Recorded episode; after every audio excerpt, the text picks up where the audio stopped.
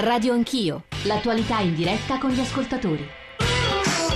Sono le 9.34, Radio 1, Radio Anch'io, stavamo ragionando anche sulle quanto ci state scrivendo voi ascoltatori, sulle tecniche di costruzione, sulla capacità di prevenire. È un verbo che Alessandro Amato, sismologo dell'Istituto Nazionale di Geofisica e Vulcanologia, ha detto che dobbiamo bandire dal nostro lessico quando parliamo di sismi, di terremoto.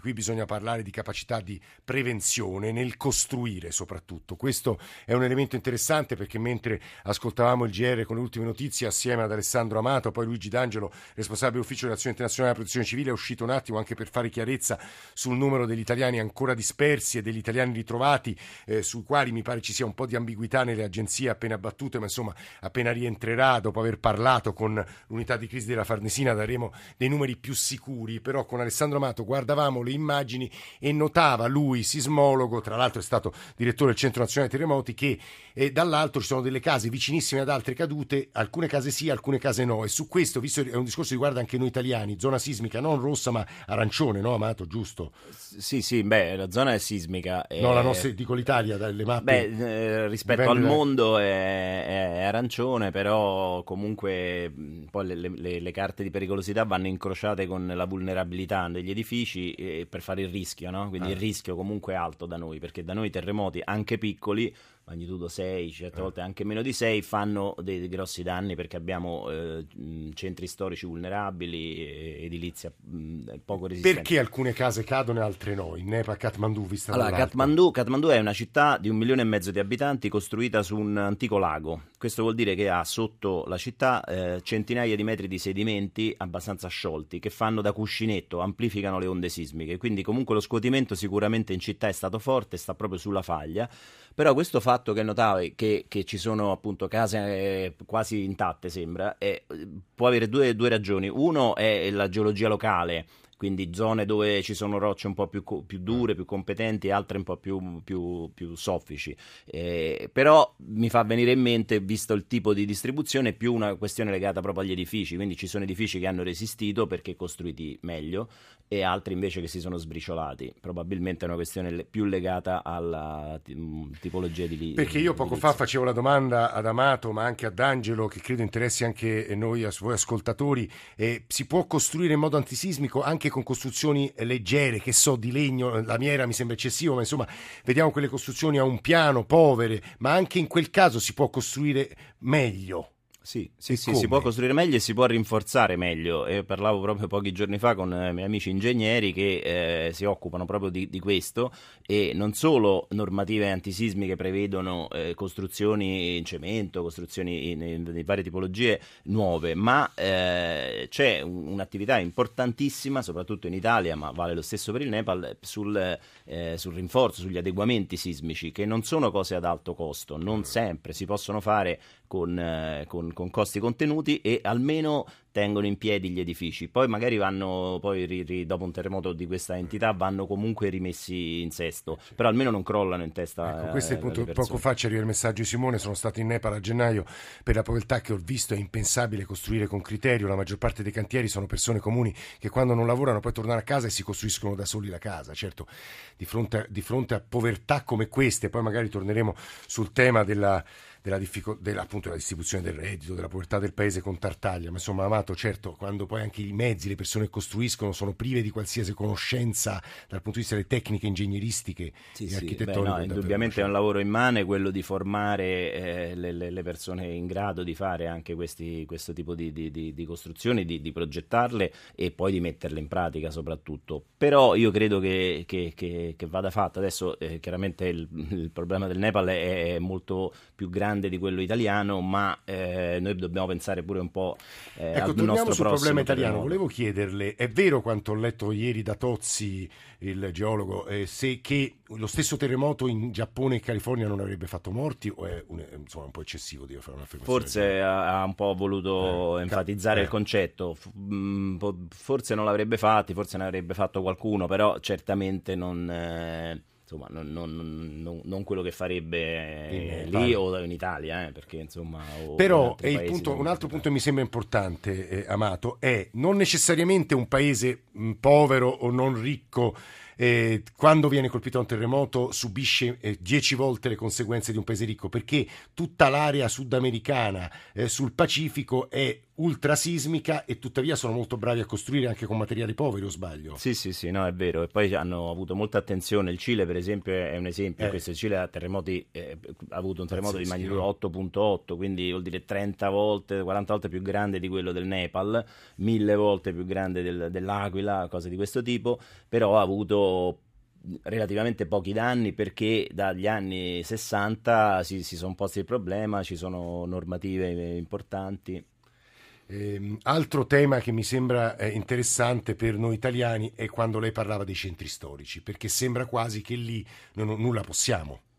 No, e credo che anche questo sia un po' da sfatare, questa cosa, perché adeguamenti sismici, rinforzi antisismici si possono fare, si devono fare, si sono fatti in molti posti, spesso li facciamo purtroppo dopo i terremoti, andrebbero fatti prima, considerando che non sappiamo dove avverrà il prossimo terremoto, o in Italia, ma comunque quando arriverà sicuramente colpirà centri storici che non sono pronti probabilmente. Quindi, però ripeto, lavori di prevenzione, rinforzo, adeguamento si possono fare. Scusi, ma all'Aquila ad esempio adesso siamo stati recentemente l'altra a raccontare, come Radio Anch'io, come Radio 1, come stanno costruendo. A questo punto ci sono questo tipo di avvertenze, si sta costruendo nel centro storico, nella zona rossa, in modo da evitare che il prossimo terremoto abbia le stesse, o provochi le stesse conseguenze ha provocato quello di 6 anni fa? Io spero di sì, questo forse non sono la persona giusta a cui chiederlo, però io immagino di sì, almeno dal punto di vista delle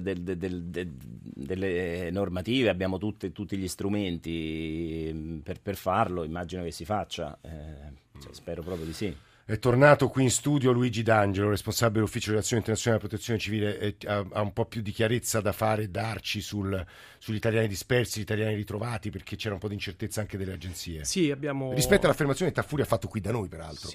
Allora, l'unità di crisi della Farnesina appunto conferma 40 sono ancora dispersi e comunque nel bacino più ampio di quelli che erano a ieri dispersi ne hanno ritracciati 18 nell'arco di queste poche ore. Insomma. Nel bacino più ampio, perché lui diceva ci sono 340 italiani in Nepal in questo momento. Sì, però no? Ce n'erano una sessantina non rintracciabili. E quindi su questi hanno lavorato nelle ultime ore. Sono stati ritrovati e quindi la quarantina sarebbero quelli che restano dispersi. Questo lo dico anche per chi ci sta ascoltando, incluse le agenzie, per evitare appunto un po' di confusione sui numeri. C'è Antonio da Roma, buongiorno, che credo abbia una domanda alla quale possono rispondere entrambi, sia Amato che D'Angelo. Prego Antonio. Sì. Buongiorno, volevo dire in questa immane tragedia è una filo di speranza viene dato dalle strutture in cemento armato che, guardando le immagini disastrate, le case non sono collassate, sono quelle più moderne.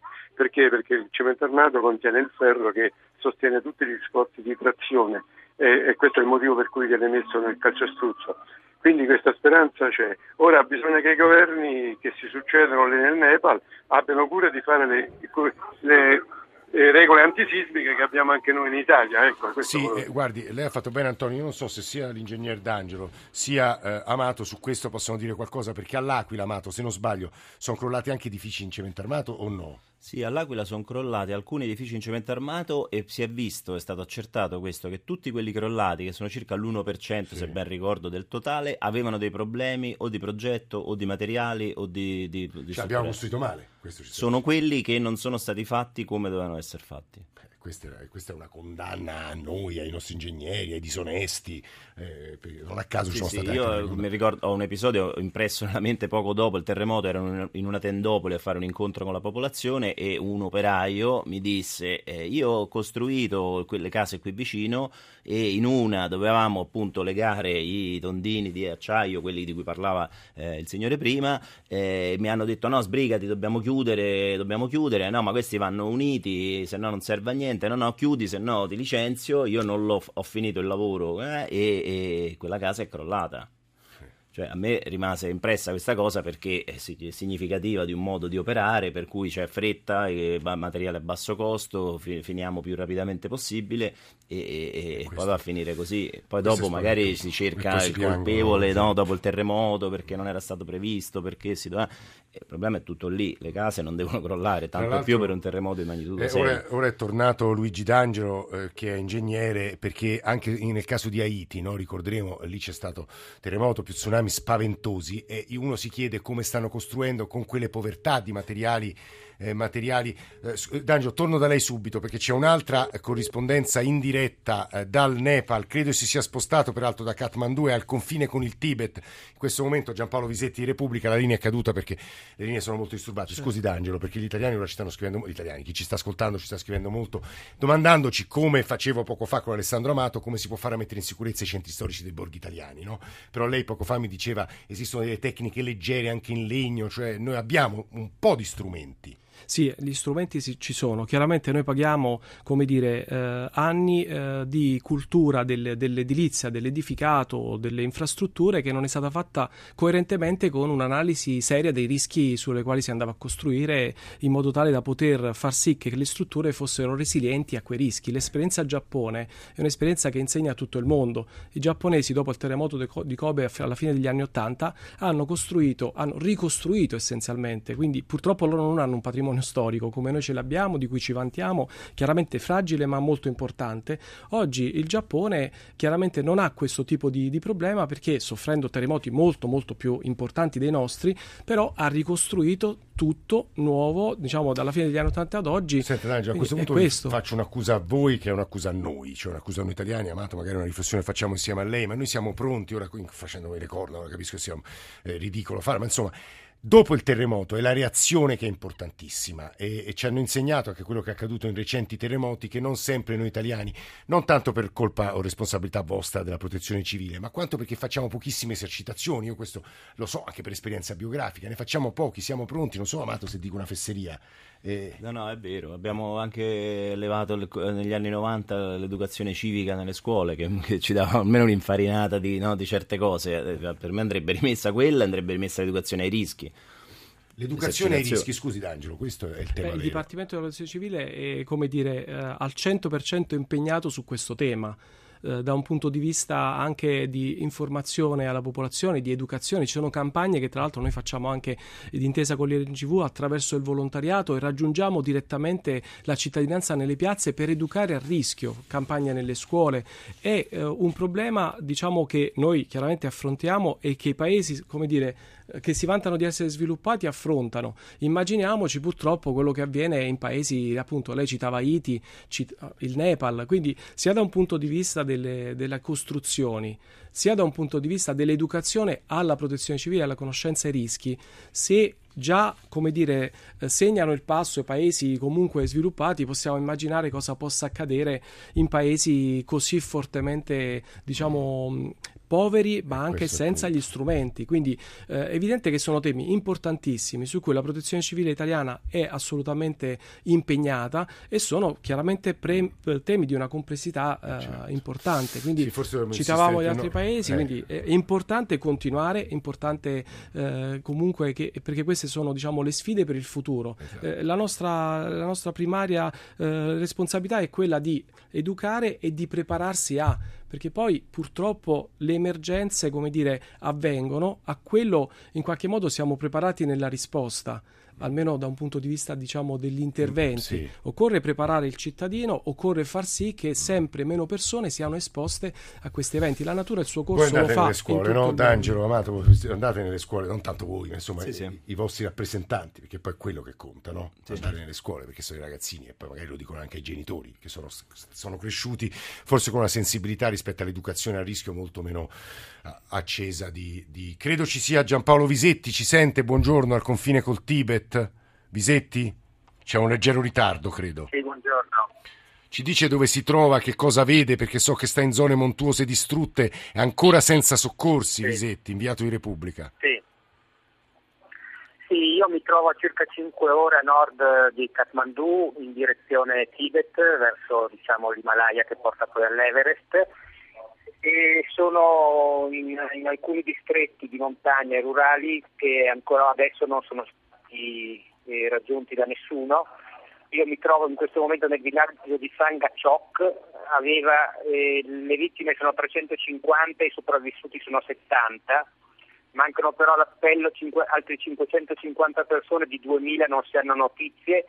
La gente sta scavando ancora a mani nude nel fango, ha iniziato a piovere e sta diluviando e le case continuano a essere inghiottite dentro le frane. Il problema è che si tratta di villaggi agricoli costruiti su terrazzamenti perpendicolari, scoscesi, e prima il terremoto di sabato, poi le scosse d'assestamento, ora la pioggia, continuano a trascinare con sé strade, campagne, villaggi, case, persone, e nessuno in realtà qui ha più nulla, insomma non c'è acqua, non c'è cibo, non c'è energia elettrica, non c'è la possibilità nemmeno di arrivare con i soccorsi perché le strade sono impercorribili dai mezzi. Io ci sono arrivato con una motocicletta perché a un certo punto si riesce a passare solo appunto scavalcando alcune frane e passando dentro i torrenti, e quindi ecco, nessuno sa se nei prossimi giorni qui e quando potrà arrivare qualcuno, ma forse a questo punto per trovare ancora morti e feriti ormai è inutile, il problema è salvare i vivi. Certo. Perché siccome negli ultimi 10 anni la maggior parte della popolazione di montagna è stata costretta a emigrare a Kathmandu e nelle città a valle per trovare lavoro, qui sono rimasti bambini e vecchi e ci sono centinaia di orfani e di anziani che non hanno l'energia materiale per poter tirare avanti. Io penso che insomma veramente la comunità internazionale ha poco tempo per poter salvare qualcuno. Le notizie ci sta dando Giampaolo Visetti, inviato di Repubblica, sono quello che temevamo, Amato, è quello che ci colpisce. Sì, infatti ricordava... La gente,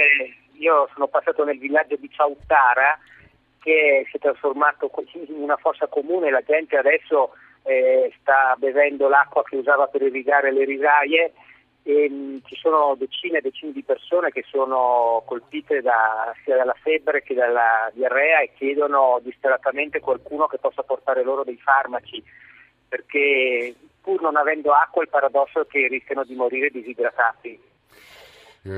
Visetti, grazie davvero, buon lavoro. Amato e D'Angelo, stavate dicendo, Amato? No, è terribile quello che dice, purtroppo si era un po' temuto. Accennata questa, temuto, perché le zone sono molto impervie e sicuramente prima che arrivino i soccorsi passano giorni. Ed è difficile... Poi c'è il rischio delle frane, lui diceva giustamente, perché sono terre molto, molto ripide, molto instabili, quindi con lo scuotimento si innescano decine di frane, succede spesso in terremoti di questo tipo, che poi bloccano i fiumi, portano via case, è un effetto secondario molto importante e terribile. Luigi D'Angelo stava dicendo, responsabile dell'Ufficio dell'Azione Internazionale della Protezione Civile. Una riflessione che evidentemente anche la comunità internazionale in questo momento attraversa una fase critica, nel senso che mi ricorda molto quello che avvenne anche ad Haiti, dove ero personalmente impiegato. Nel momento in cui il governo locale non è in grado di definire le priorità, non è in grado di definire cosa effettivamente serve, anche la comunità internazionale in qualche modo gira in un loop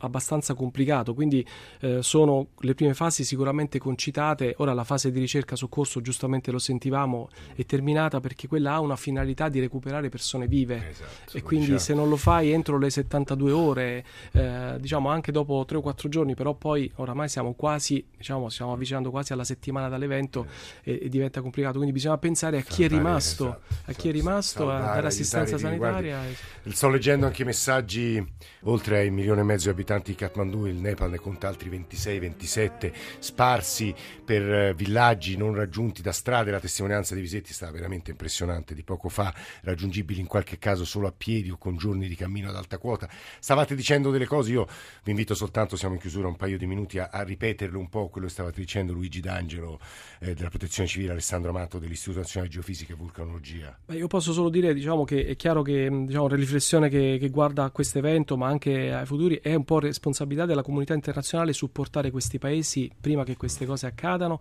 per dargli la possibilità di avere sempre contezza della situazione, di poter creare una struttura anche che possa rispondere di protezione civile e che possa, accogliere gli aiuti ma li possa anche veicolare. Purtroppo la situazione al momento è che gran parte dei team che sono arrivati dall'estero sono fermi a Kathmandu o in alcuni casi non riescono ad arrivare a Kathmandu perché l'aeroporto ha solo 6 slot al giorno Quindi stanno anche contestualmente facilitando l'evacuazione degli stranieri che sono lì.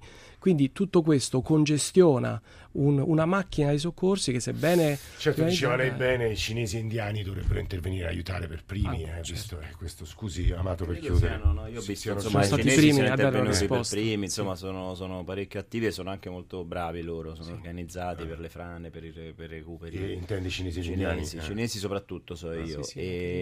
No, poi lì un problema aggiuntivo è quello degli aftershock, no?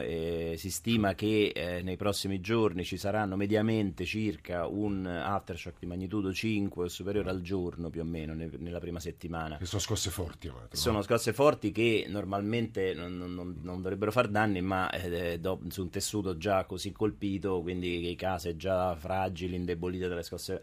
Quindi quello è un pericolo aggiuntivo, ma io penso che la gente sia fuori dalle case adesso. Lo sentiamo le testimonianze, stanno tutti fuori. E c'è anche il rischio, la probabilità di stimata 1-2% di un terremoto superiore a 7 di magnitudo. Questo rientra nelle statistiche fatte da USGS e altre agenzie, quindi comunque la zona non è ancora stabile. No? Mamma mia, poi quello diceva Visetti non faceva che confermare il rischio di queste scosse di assestamento provochino conseguenze terribili. Certo, possono provocare frane, le valanghe che abbiamo visto e effetti di questo tipo. C'è bisogno d'aiuto, questa è la cosa che forse noi possiamo nel nostro piccolissimo modo fare. Nelle prossime ore sicuramente saranno resi pubblici dei numeri, insomma i modi, gli strumenti pratici attraverso i quali aiutare un paese davvero in ginocchio. Insomma, stamane non abbiamo potuto che confermare questo nella nostra trasmissione. Ringrazio molto Luigi D'Angelo, responsabile dell'Ufficio Relazioni Internazionali della Protezione Civile, e Alessandro Amato, sismologo dell'Istituto Nazionale di Geofisica e Vulcanologia. Grazie per essere venuti qua nei nostri studi di Saxarubra. Siamo in chiusura. Tola, Stefano Siani e Fabio Lelli erano in console questa mattina, e poi la squadra di Radio Anch'io che ha costruito questa trasmissione: Alessandro Forlani, Nicola Ramadori, Valeria Volatile, e poi Alberto Agnello, Alessandro Bonicatti, Camilla D'Angeli, Valentina Galli, Cristian Manfredi in regia. Noi adesso diamo la linea al GR1 delle 10 per le ultime notizie, poi c'è la radio Ne Parla. Noi torniamo domattina dopo le 8:30. Se volete continuare a comunicare con noi, fatelo attraverso il nostro indirizzo internet, radioanchio@rai.it, il nostro indirizzo di posta elettronica, oppure attraverso il nostro profilo e il nostro sito. Grazie a tutti per l'ascolto, ci sentiamo domani.